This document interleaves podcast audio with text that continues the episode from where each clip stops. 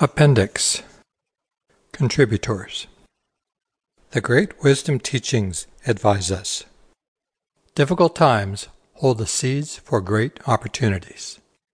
The true depth of one's character is revealed in the light of day, and God's grace transcends worldly karma. These eternal truths can provide solace and direction during our current troubled times. Even though the outer world is in turmoil, your inner life does not have to parallel these pandemic problems. As the saying goes, when the going gets tough, the tough get going. You don't have to feel helpless and lost. There is a roadmap that will guide you through this maze of disorder. Others have struggled through tremendous adversity and have emerged victorious. You can learn from their stories and become inspired and gain the wisdom to make better decisions, adjust to the current demands of reality, and find your way through to better times.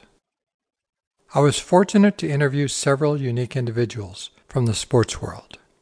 I spoke with people across various sports baseball, golf, boxing, tennis, and football. Each person has a unique story which reveals profound truths for personal mastery and survival during the most difficult of times. Sports are great because they contain the microcosm of life. We see all of our challenges, tests, frailties, strengths, and successes revealed. Their stories reveal eight essential truths for self mastery and victory in the most difficult and challenging circumstances. Let's meet the individuals who were generous enough to share their stories. Jim Brown. Jim Brown is the greatest football player of all time. He is a massive man of six foot two and has biceps the size of my calves. Aside from his tremendous physical strength, he has a presence that tells you not to fool around. One look from his eyes could stop a raging bull running at full speed. I met Jim Brown in the 19th hole at Mountain Gate Country Club. I was walking in after a round of golf. I saw one of my best golf buddies, Don Dyer, sitting with a small group of black men. This is not unusual, since Don is a very well respected African American who donates a lot of his time for the Urban League. Don is one of the finest men I know at Mountain Gate and has a heart of pure gold. I walked over to say hello to Don. He greeted me and said, You should interview Jim for your book. I looked down and saw a very large and powerful black man sitting with Don, and to be honest, I had no idea who he was. A few weeks later, Jim would say to me, You don't know who I am. But I am getting ahead of myself, and we will get to that part later on. Not wanting to appear stupid and being bright enough to keep my mouth shut, I sat down and said, That would be great. We all began to talk a little, and I kept looking at Jim. It began to dawn upon me that this must be Jim Brown. Sure enough, here I was, sitting and talking with the greatest football player of all time. Don said to Jim, You should play golf with Ron.